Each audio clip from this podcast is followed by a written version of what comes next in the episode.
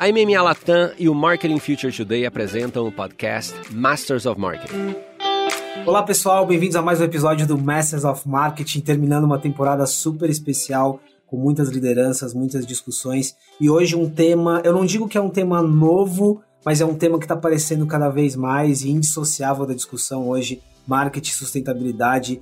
E temos aqui um mega parceiro, Francesco Timeone, Francesco Timeone, é Francesco Timeone, por que eu, por que eu tô falando assim, Chesco? Francesco Simeone da Logan, muito bem-vindo, obrigado, primeira vez que você está aqui, né? Sim, sim, obrigado, obrigado a você pelo convite, é uma honra estar aqui, é, é, é enfim, é, Francesco Simeone. Simeone. Ô, Chesco, eu tenho, toda vez que vem, toda vez que vem um convidado, uma convidada que tem um, um sobrenome ou um nome puxado pro italiano, a gente acha que precisa romantizar, né? Eu já quis falar com o sotaque. Bem-vindo, um papo super obrigado. legal hoje aqui que você é, é, traz pra gente. E o Edu Picarelli, head da unidade de negócios da marca Heineken, super parceiro, cara muito gente boa, a gente tava conversando muito aqui nos bastidores. Edu, bem-vindo também, estreando aqui no Masters of Market. Pô, obrigado pelo convite aqui, é, Pacete, né, em nome da MMA e o Francesco aqui em nome da Logan. Prazer representar a Heineken aqui e bater esse papo com vocês também. O Picarelli eu falei certo, Picarelli. Picarelli, né? pô. Picarelli. muito bom, muito bom. Pessoal, é nesse clima de descontração que a gente vai trazer um tema super importante. A gente fala cada vez mais sobre ESG, de sustentabilidade, governança, o lado social, mas a gente muitas vezes deixa de colocar no contexto da mídia, do marketing, né? Aqui no Masters of Marketing, há muito tempo a gente vem discutindo Martech, inovação, tecnologia, e agora a gente precisa discutir o ESG associado também a esse ecossistema. Chesco, por que, que é importante falar desse assunto e por que, que esse assunto está aparecendo cada vez mais no dia a dia de Logan? Bah, é... Tem um, uma multidão né, de, de razões relacionadas a isso, mas acredito que é, eu estava eu tava vendo um, uma palestra recentemente é, que estava falando um pouco de futurismo, né? E estava falando de como a, sociedade está se evoluindo, da, da, da, os negócios estão se evoluindo da modelos clássicos como o B2B, o B2C, e que, por exemplo, no Japão tem toda uma um discurso sobre a eh, chamada sociedade 5.0, onde na verdade todas essas siglas vão se resumir no é, H to H, né, que é o human to human, no sentido que cada vez mais a tecnologia, dados, é, todas essas, essas uh, novidades que estão chegando para mudar a nossa jornada tem que se adaptar a quais são as exigências do ser humano.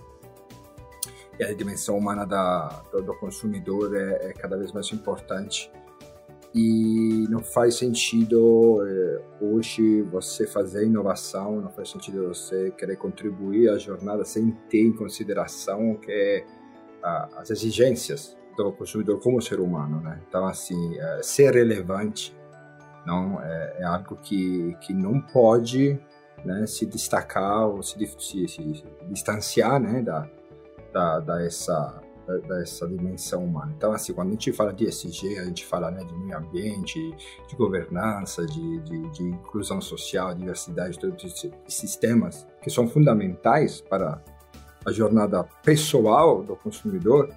É, se uma marca quer ser relevante, quer ser lembrada, quer, quer fazer parte da vida dele, não tem como ela não se comprometer, porque são coisas que são cada vez mais é, juntas, entendeu? Tipo, é, é, um pouco como é, quando a gente fala muito hoje de digital, né? Que não tem mais um mundo on, um mundo off, que tudo é muito é, osmose contínua, né? Entre, entre, entre essas duas realidades, né? A mesma coisa é a realidade corporativa e a realidade humana, né? Das pessoas. Então, não tem como você poder sabe, ter um print na cabeça, né? Ter um recall de marca na cabeça das pessoas, se você não contribuir no que as pessoas têm cuidado, têm, têm, têm é, é, interesse, sabe, em cultivar.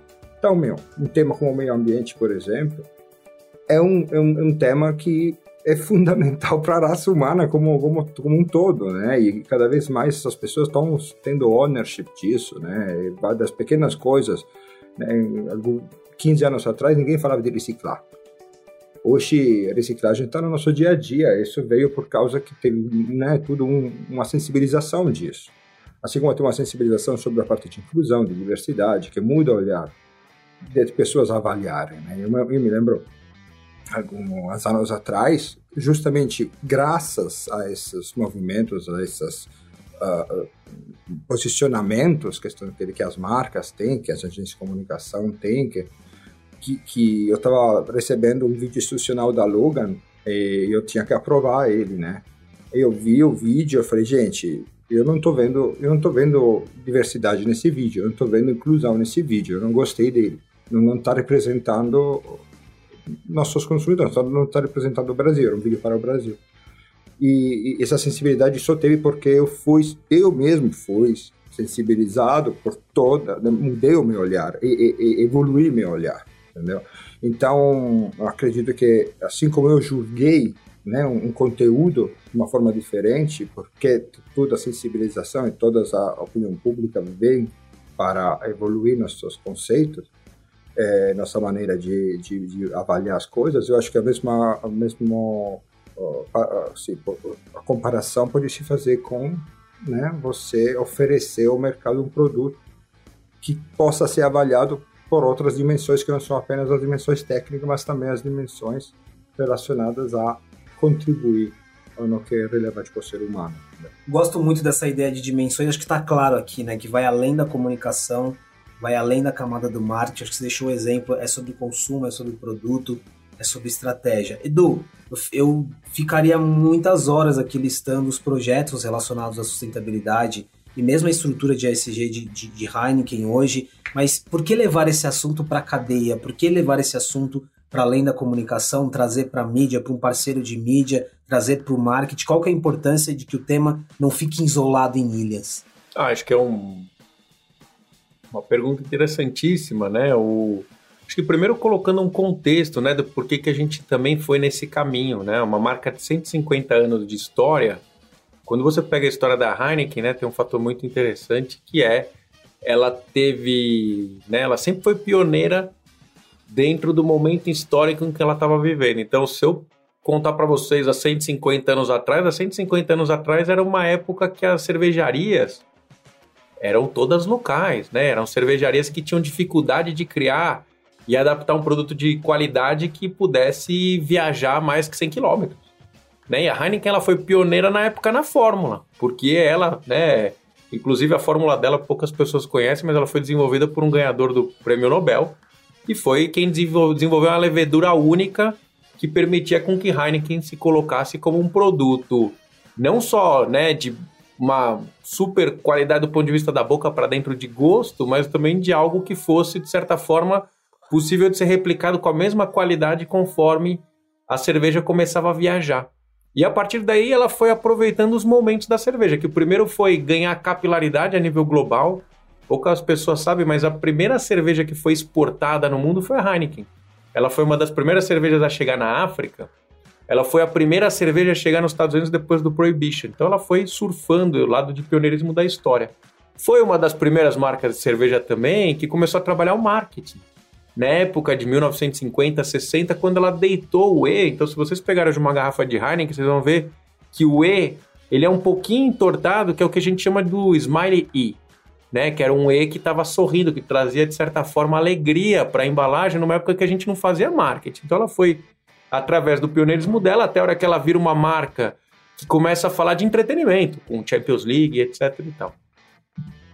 Hoje, quando a gente olha os próximos 150 anos, que aí, né, entrando já na sua pergunta, a gente olha e fala, bom, passaram 150 anos, agora a gente olha e fala, e os próximos 150? Né, o que, que a gente quer deixar? Então, o primeiro exercício que a gente fez antes foi da porta para dentro para um exercício que é muito legal, que eu convido muitas empresas que estão nessa jornada, que é o seguinte. Se a gente estiver olhando daqui cinco anos, qual é a razão que a sua marca existe?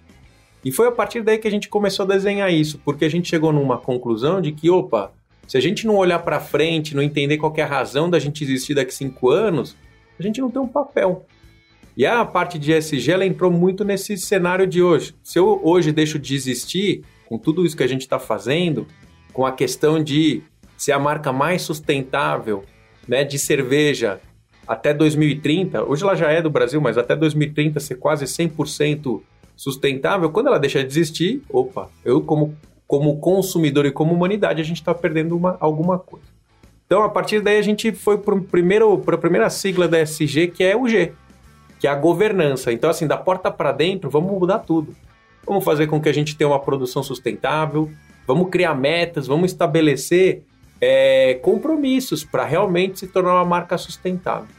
A partir do momento que a gente criou essas metas e implementou isso dentro da companhia, transformando as nossas cervejarias em cervejarias verdes, foi a partir daí que a gente começou a ser mais talk e não só walk. Né? E foi aí que a gente começou, de certa forma, a trazer nosso pilar de sustentabilidade para a vida. A gente trouxe isso através de comunicação, através também de entretenimento, porque no final do dia esse é um assunto importante que quando você traz leveza e entretenimento para a maneira como você fala, você consegue, de certa forma, trazer um assunto tão difícil de uma maneira simples, com que as pessoas possam entender e se, de certa forma, né, se engajarem, se, se, se motivarem com esse pilar importante da companhia. E aí daí vem o terceiro passo, que é não só fazer da porta para dentro, começar a comunicar da porta para fora, mas garantir com que a cadeia com que a gente está inserido também seja uma cadeia sustentável. Então isso vai para o lado da porta para dentro para os nossos fornecedores, para as nossas cervejarias, mas agora da porta para fora, Pacete, vai também para os nossos parceiros. Então se eu quero ser hoje a marca de cerveja mais sustentável que existe, eu tenho que, de certa forma, influenciar de uma maneira positiva a minha cadeia também para isso. Então, isso não passa só pelo fornecedor ou pelo bar, né? Hoje a gente está levando energia verde para todos os nossos bares. A meta é que em 2030, 100% da nossa base faça uso de uma energia verde que hoje está disponível no Brasil na grande maior parte dos estados. Agora, isso não pode parar só nos nossos bares, tem também os nossos parceiros de mídia. Hoje a marca Heineken é uma das maiores compradoras de mídia que existe no Brasil. Então ela influencia toda essa cadeia. Então a nossa meta é ser sustentável e a partir daí a gente precisa que os nossos parceiros também passem a ser sustentável para que a gente possa materializar essa ambição que a gente tem.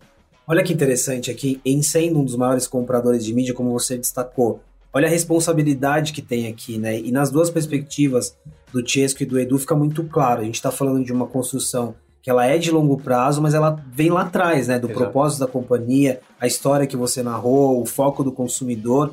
Então, é, não são processos isolados definitivamente. Dada essa perspectiva, Chesco, primeiro, é, o que, que vocês vêm fazendo em relação a isso, né? De projetos concretos relacionados ao SG, trazendo para o contexto da mídia, e se essa, esse olhar do Edu também vem aparecendo em outras marcas, em outros parceiros, de trazer a preocupação em SG para a cadeia do marketing como um todo.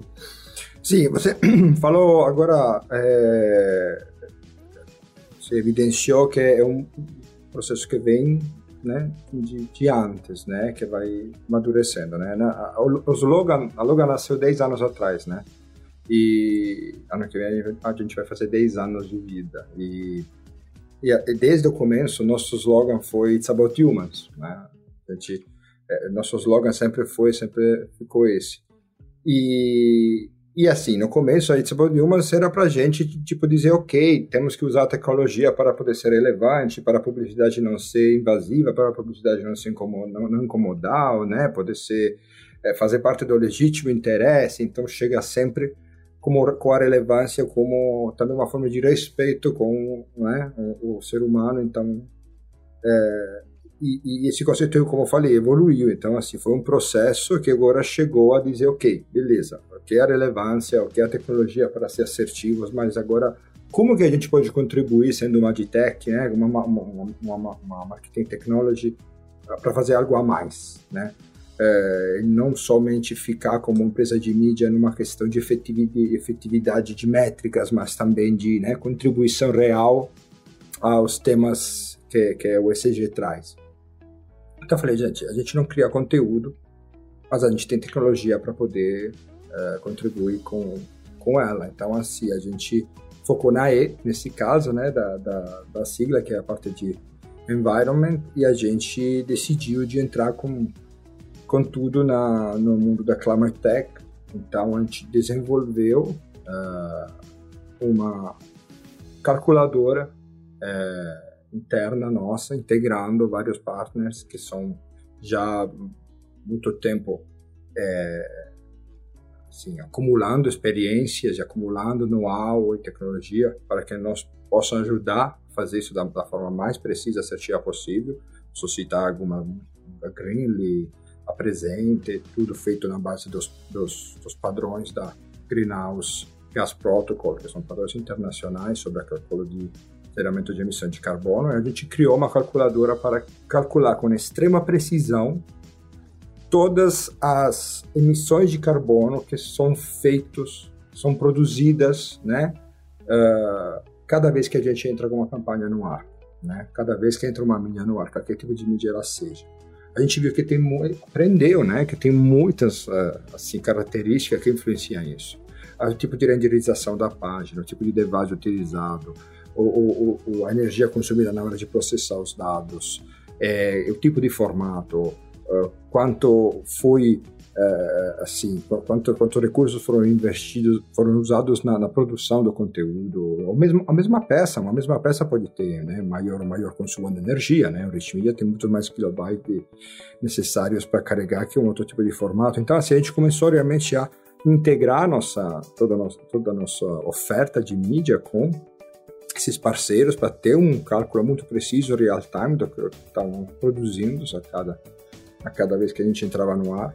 E a gente viu que, aproximativamente, enfim, dando uma média, a gente, cada vez que uma impressão né, é, é carregada numa página, né, carregada numa tela, é, produzia um grama de carbono.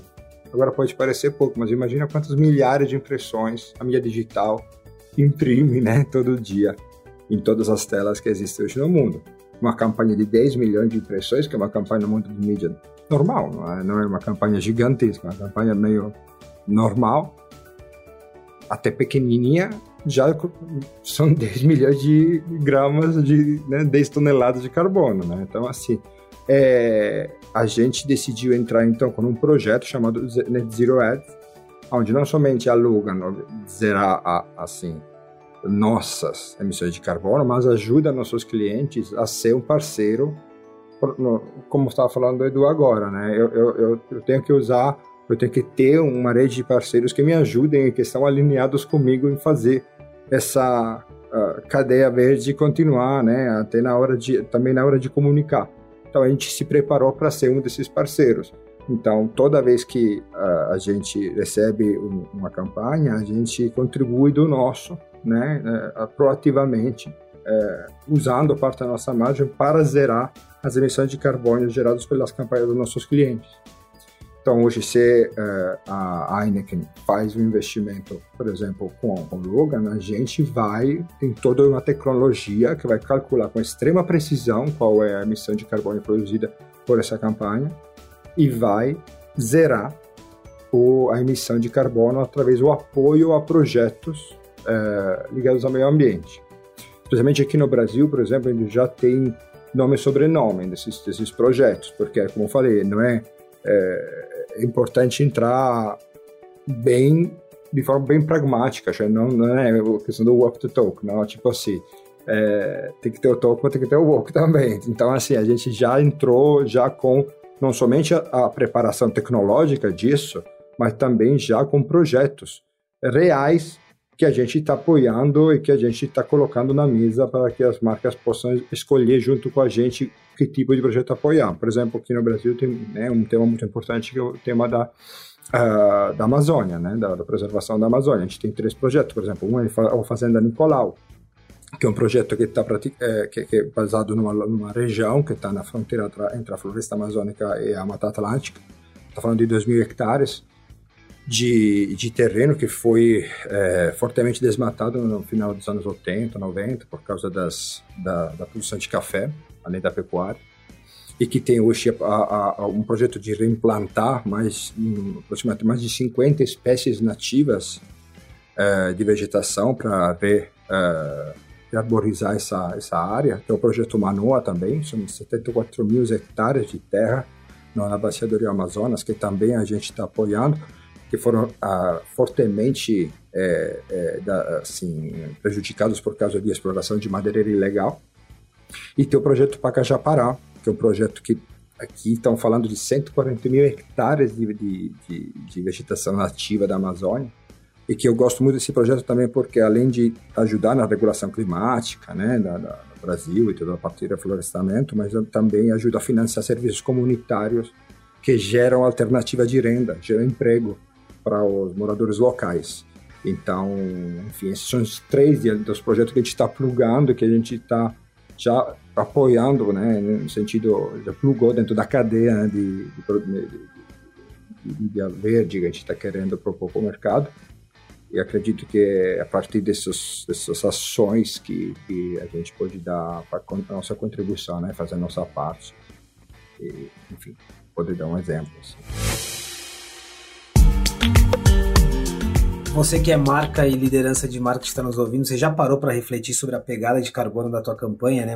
Uma, uma estratégia de Black Friday, por exemplo, olha a proporção e o impacto que não tem aqui. E aí, Edu, quando, quando o Chesco dava, dava o exemplo da calculadora e, e da escala, né? Eu lembrei muito quando você falou da responsabilidade como um grande comprador de mídia. Primeiro, o quanto você acha que essa discussão está evoluindo no marketing e quando a gente leva para o lado da gestão, que você bem colocou, da governança, que você bem colocou, é, onde tem oportunidade aqui para levar essa consciência dentro do marketing? Processos, é, tomadas de decisão, mesmo uso de tecnologia, como que a gente pode encaixar a questão ambiental, a questão de governança dentro do marketing?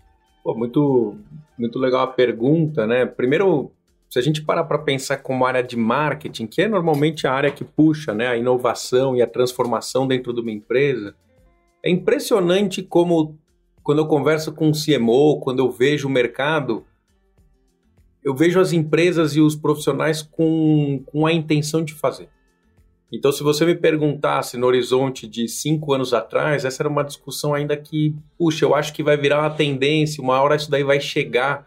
Eu vejo que hoje as pessoas reconhecem que chegou. São poucos os, os CMOs que você conversa, conversa hoje que não tem essa preocupação é, no dia a dia deles. Obviamente, cada um talvez com um foco um pouco mais específico né, de como se traduz para a marca dele, seja um pouco mais sustentabilidade ou um pouco mais inclusão. Né? Às vezes os propósitos eles variam um pouco, mas essa preocupação com o SG como um todo, ela é latente do ponto de vista de CMOs. O que muda é o quanto as empresas estão avançadas nisso ou não. E aí vem o lado da governança. Eu acho que o marketing hoje, o CMO, ele tem um papel quase que quase que uma obrigação de, de fazer essa transformação dentro da, da, da, da companhia também. O papel de, um, de, de, uma pessoa de marketing é trabalhar o produto dela, mas na verdade é também influenciar a cultura, influenciar a tendência, quebrar paradigma. Isso acontece da porta para fora, mas muitas vezes também numa transformação corporativa acontece da porta para dentro. A gente vê hoje que isso é parte da cultura quando isso começou, né, antes da gente comunicar. Quando isso começou com vamos trazer isso para dentro e vamos fazer isso como se fosse, né, isso num pilar nosso interno, mesmo que a gente nunca leve isso para fora. E é impressionante dividir com vocês, Pacete e Chesco, assim, o quanto que hoje é uma cultura da companhia, quanto que hoje não está aderente com esses pilares de sustentabilidade, seja do ponto de vista social, que a Heineken tem muito forte, ou de sustentabilidade, ou até do consumo responsável, hoje lá dentro da Heineken, é, é, faz parte da cultura já. Né? E aí acaba sendo natural ele ir para fora. Porque desde o vice-presidente de supply, quando ele está pensando na compra de insumos ou do jeito de produzir, ele está pensando nisso, como eu deixo isso verde. Mas também quando a gente vai para um parceiro e a gente entende às vezes que os parceiros eles estão desenvolvidos ou não nessa frente de sustentabilidade, a gente às vezes aceita investir nisso para ajudar a transformar a cadeia.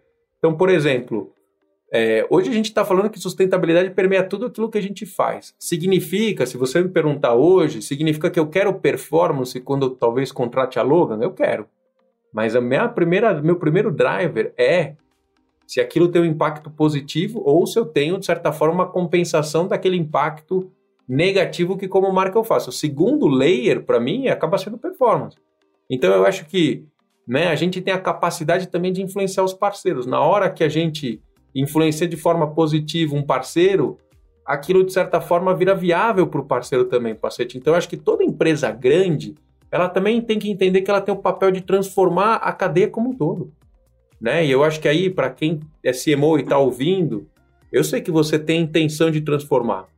Começa com a transformação da governança da sua companhia. E aos poucos vai ser Vai ser um passo de cada vez, mas vocês vão ver como é exponencial depois, como a coisa evolui. A gente começou da porta para dentro, depois a gente se sentiu confortável de comunicar, Agora a gente já colocou uma meta super específica até 2030 de um monte de KPIs que a gente quer atingir, inclusive deixar a cadeia mais sustentável. Então aí você vai evoluindo dentro daquilo que você se propôs.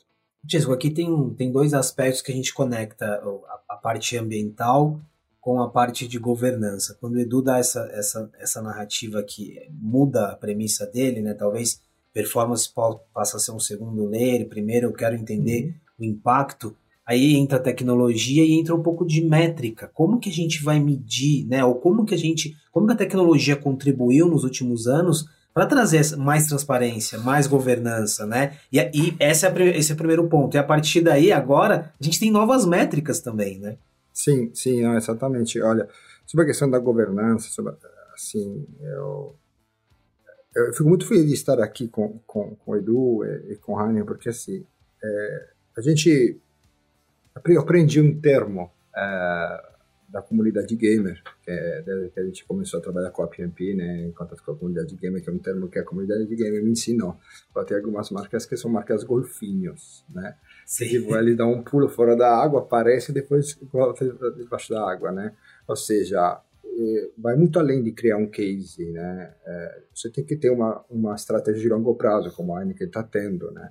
Então, quando a gente decidiu de entrar, por exemplo, na SG, na, na, na, contribuir na vertical de SG, falamos, decidimos assim, vamos ter que fazer um projeto que não seja um projeto golfinho, não é que seja um projeto que tenha nome e sobrenome, que seja de longo prazo, que, né, que mude da, da, a nossa forma, a nossa a governança interna da empresa, né? Então, assim, a, a gente, qualquer coisa vai fazer, independente, com todas as marcas, não é um projeto especial com uma ou outra qualquer campanha, qualquer projeto que a gente vai fazer vai ser zerado. Vai ter emissões de carbono zerado. E vai ser acompanhado. E vai ser otimizado.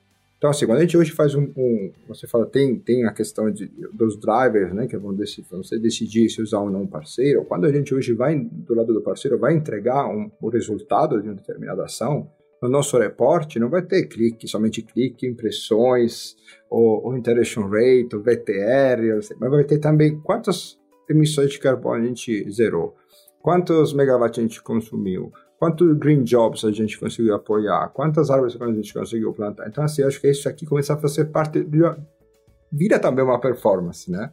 Vira fazendo parte da performance, como eu te falei, por causa que as dimensões vão se vão se juntando em uma visão única, né? Então, é, nesse sentido, a, a, a, essa também é transparência, o fato de você dizer, acompanhar passo a passo tudo que é, que a gente faz é, e, e, transformando esse conceito de performance. Mas assim, mesmo é, voltando atrás, mesmo mesmo com o grupo, com o mesmo grupo Heineken, né? A gente é, a Logan ganhou em 2019, ganhamos um Fórmula um, como melhor uso de dados né, em Miami, o Festival de Via de Miami, porque é, a gente montou um, que fomos os primeiros a lançar, por exemplo, um modelo de é, auditoria de visitas à loja auditados por terceiros, né? Quando antes nunca tinha tido um, um, um modelo desse, né? Um veículo ele tinha se auto-atribuía determinado tipo de resultados de visita à loja, né, mas não tinha tido um esforço tecnológico para poder começar a medir determinado tipo de métrica off, né, tipo assim, de...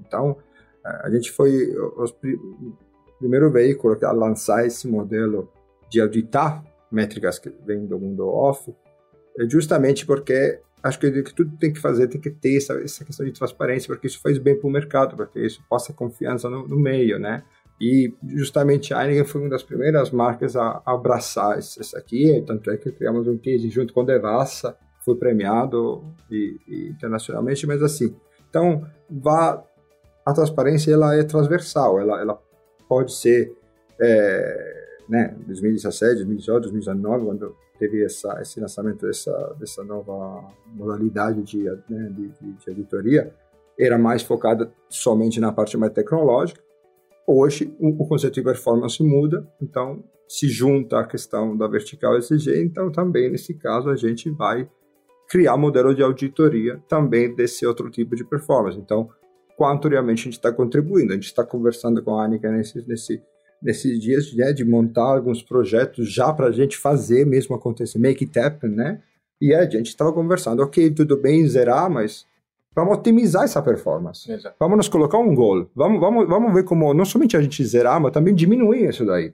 Vamos começar a estudar, usar a tecnologia para entender quais são os formatos que, que, que poluem menos, que geram menos emissões. Como que a gente pode otimizar a, a, a performance de métricas, mas ao mesmo tempo a performance ambiental, né? Então, não é somente zerar, gerar e zerar depois, mas também entender juntos como poluir menos. Então, como manter esse custo-benefício entre ter uma performance de métricas digitais, mas ao mesmo tempo, né, uh, uh, gerar menos, menos carbono, gerar menos poluição. Eu, eu gosto muito dessa, desse conceito de que a própria performance ela vai se reinventando, né? O que, que a gente está chamando aqui.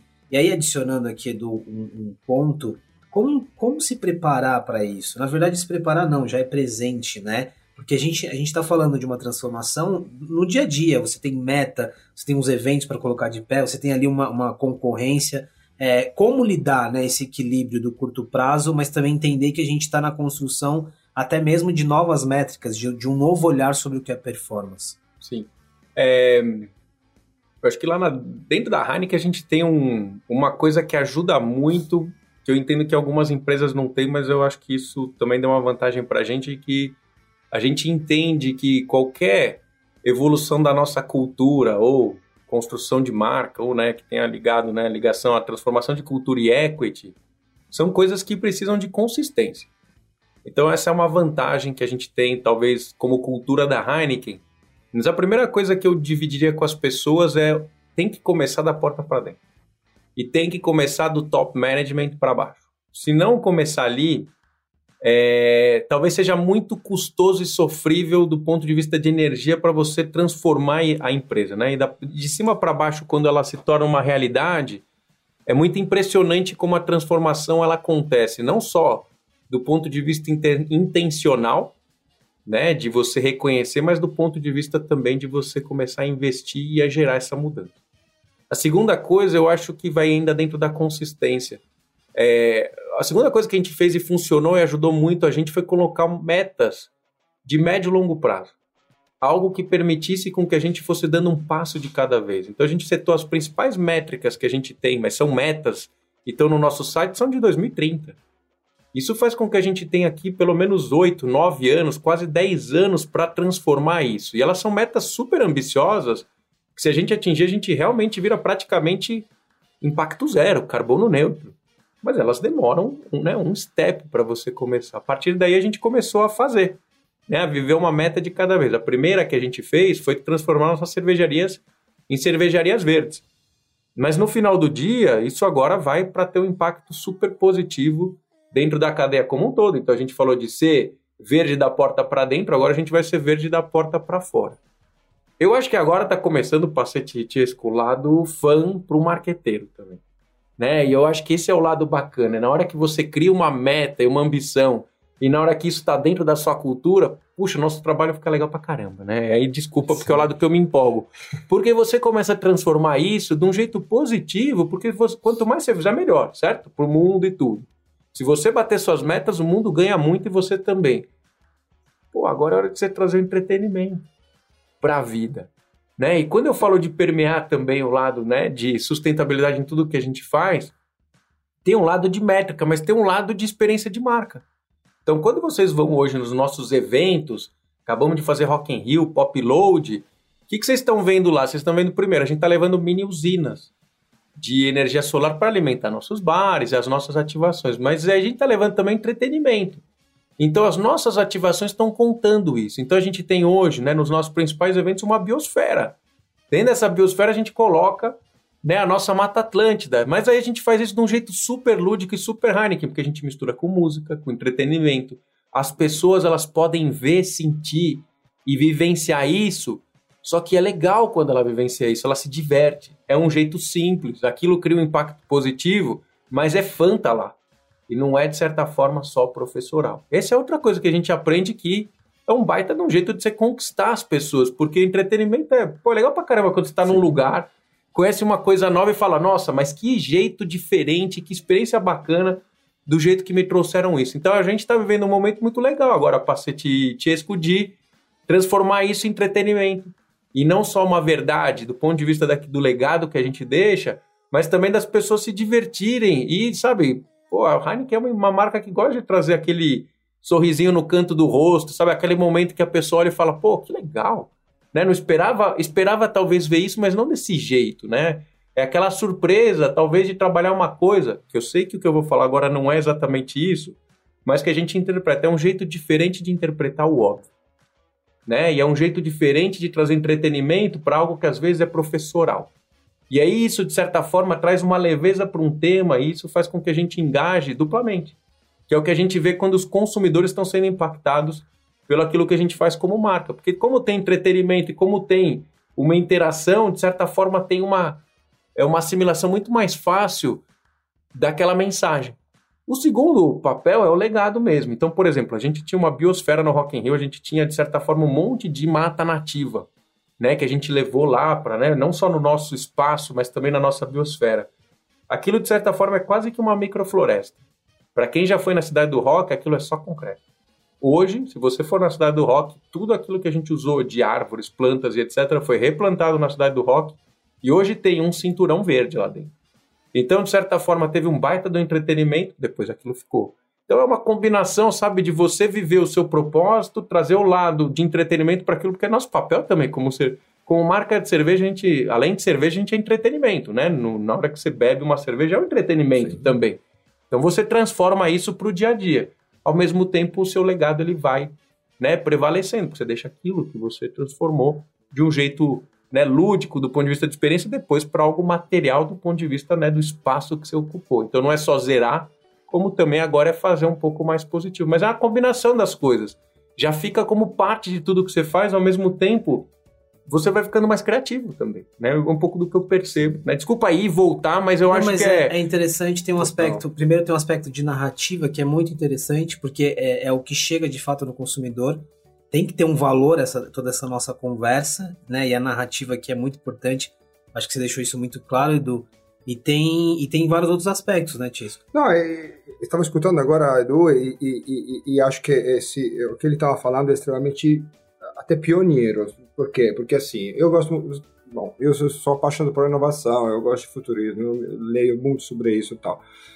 E, e quando recentemente, né, eu estava um pouquinho focando muito nessa questão do futuro do retail tal, né, e, e, como que vai ser reinventado o PDV, né, que, que né, se fala que o PDV vai deixar de existir do jeito que a gente né, conhecer, ele vai virar um PD, né, vai virar um ponto de experiência. E aí daqui vem começam a a entrar no nosso vocabulário termos novos, e um deles que eu estou é o retailtainment, né? E que é exatamente o que você estava falando agora, ou seja, é, é, é, criar uma experiência é, é, eu acho fundamental para qualquer tipo de, de, de, de, atividade né, que, é, que é, é destinada ao, consumidor final. E, e que foi simplificada perfeitamente no que a Heineken fez, né, no exemplo citado pelo, Edu, mas eu acredito que esse aqui é, é, é uma tendência que veio para ficar e vai ser cada vez mais necessária, porque é, é, a, a, tendência é que a, o ponto físico seja cada vez mais um ponto de experiência, que depois a conversão real ela vai cada vez mais digital, né? Então, é, nesse sentido, eu acredito que estamos falando do que verá e a, gente já está fazendo isso e acredito que é uma tendência que, que não, tem, não tem volta. Assim. Edu, acho que ficou muito claro que a gente está falando de mudança de processo, mas a gente está falando de uma, de uma transformação cultural a partir do olhar do consumidor, do, do que o consumidor está exigindo. O que é ser uma liderança de marketing nesse contexto? Acho que você deixou muito, foi muito legal quando você trouxe o lado fã ali, né? A parte do entretenimento, mas ser um líder de marketing neste contexto, qual que é o grande desafio e por que não dá mais para tirar da nossa conversa todos os, os, os, itens que a gente adicionou aqui e o que vier também? Eu vou, eu acho que eu tenho, assim, eu gosto muito de usar uma fórmula, se vocês me permitirem, Pacete Tiesco, eu vou usar uma fórmula que a gente usa muito na Heineken, que eu acho que ela é atemporal. Eu acho que vai ajudar muito os marqueteiros entenderem qual é o papel deles em, em vou dizer quatro pilares aqui, três óbvios e um não tão fácil, tá? Ele é óbvio, mas ele não é fácil. O papel do marqueteiro são, ele tem três frentes, né? Óbvias e mais, mais factíveis. Uma é ciência, a outra é arte e a outra é coragem. Né? Então a coragem aqui, de certa forma, é o papel de todo marqueteiro é ter coragem de, né, de, de provocar uma mudança cultural, é ter coragem de provocar uma mudança de tendência, né? É ter coragem, de certa forma, de procurar e propor coisas novas, a inovação. A ciência, e eu acho que os dados hoje estão ajudando a gente, né? Ele está ajudando hoje o marqueteiro, mas tem um lado da ciência muito legal que é você entender qual é o insight.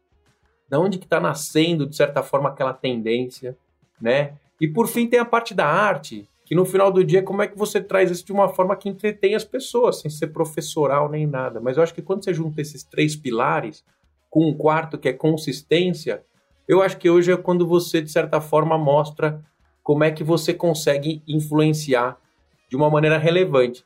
Então eu diria que o papel do marqueteiro hoje, para mim, é muito claro, é provocar a tendência e a mudança cultural nas pessoas dentro daquele segmento que ele atua. Né? Eu acho que esse seria a principal provocação. Mas quando você coloca nesse pilar de coragem, ciência, arte, com consistência, eu acho que você consegue materializar isso de um jeito em que, para o consumidor ou para o seu cliente final, porque nem sempre você está vendendo um produto, às vezes está vendendo um serviço, né? no caso até da Logan Sim. aqui, né? né? O cliente final, às vezes, ele é uma empresa, mas que para ele, ele entende como um valor e como algo que está agregando, que vai além, além do óbvio do que aquele produto tem de papel, né? Você ir além do, do, do óbvio do seu produto, né? Daquilo que você vende. É como, eu não sei se eu respondi sua pergunta, acho que eu fui para voltar assim, mas acho que eu quis abrir um pouco até para as pessoas aqui refletirem um pouco mais do que é além do nosso papel, né? Respondeu e fica uma deixa muito legal para a gente terminar aqui, Chesco. Não nessa ordem necessariamente, mas ciência, arte, coragem e consistência, com foco para o pilar de consistência aqui, no fim das contas, lá no início da tua, da tua né, quando eu fiz a primeira pergunta, o nosso episódio ele fala sobre consistência, né? Não é levar o, a sustentabilidade ou a governança somente para minha campanha, somente para o marketing, é levar para tudo, Sim. né? Nas relações, nos processos, a gente fecha bem. Em um episódio não dá para esgotar esse assunto, Tias, que a gente vai precisar de uma série. Com certeza, né? especialmente quando tem um italiano, então, que gosta de falar, então aí é mais difícil ainda. Mas olha, vou, vou, vou, vou dar uma, uma assim, uma conclusão, falando de um outro, de um outro trio de, né, ele, ele falou de um trio de, de coisas, né, e, aí é de como, como marqueteiro tem que, tem que acompanhar, né, é, e, e eu, assim, no papel de player tecnológico, não, então nessa fase de transformação tecnológica que a gente está vivendo, eu sempre falo que nós como player tecnológico temos que seguir outros três pilares, que são dados, tecnologia e pessoas, e achar a forma de juntar da melhor forma essas três. Então, hoje nosso objetivo é fazer isso, é usar os dados para melhorar a tecnologia, com essa tecnologia melhorar a vida das pessoas. Se a gente conseguir fechar esse esse não, diga esse, esse, esse, círculo porque na verdade é um triângulo, né? Mas se a gente conseguir fechar esse triângulo, aí eu acho que a gente está fazendo bem nosso papel. Sabe que a gente está terminando uma temporada e 2023 com certeza esse assunto vai estar tá muito presente na agenda. Né? Isso vem aparecendo. Chesco, Edu, muito obrigado pela presença de vocês, pela troca, que eu acho que uma, uma marca, né, uma companhia com uma trajetória voltada à sustentabilidade é muito importante. E o Edu trazendo o aspecto aqui de governança e o Chesco com todas as iniciativas puxando também é, o lado de Martech aqui. Pessoal, mais um episódio do Masters of Marketing, muito legal, que complementa muito a nossa jornada. Você que é um ouvinte frequente, obrigado pela presença. E você que chegou agora, tem uma série inteira para maratonar com outras lideranças de marketing, Martech, discutindo um pouquinho desse mundo apaixonante do marketing. Até o próximo episódio.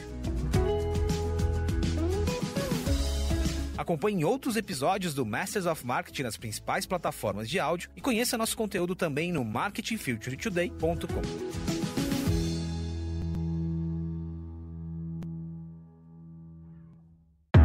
Esse podcast foi produzido e editado nos estúdios da AudioEd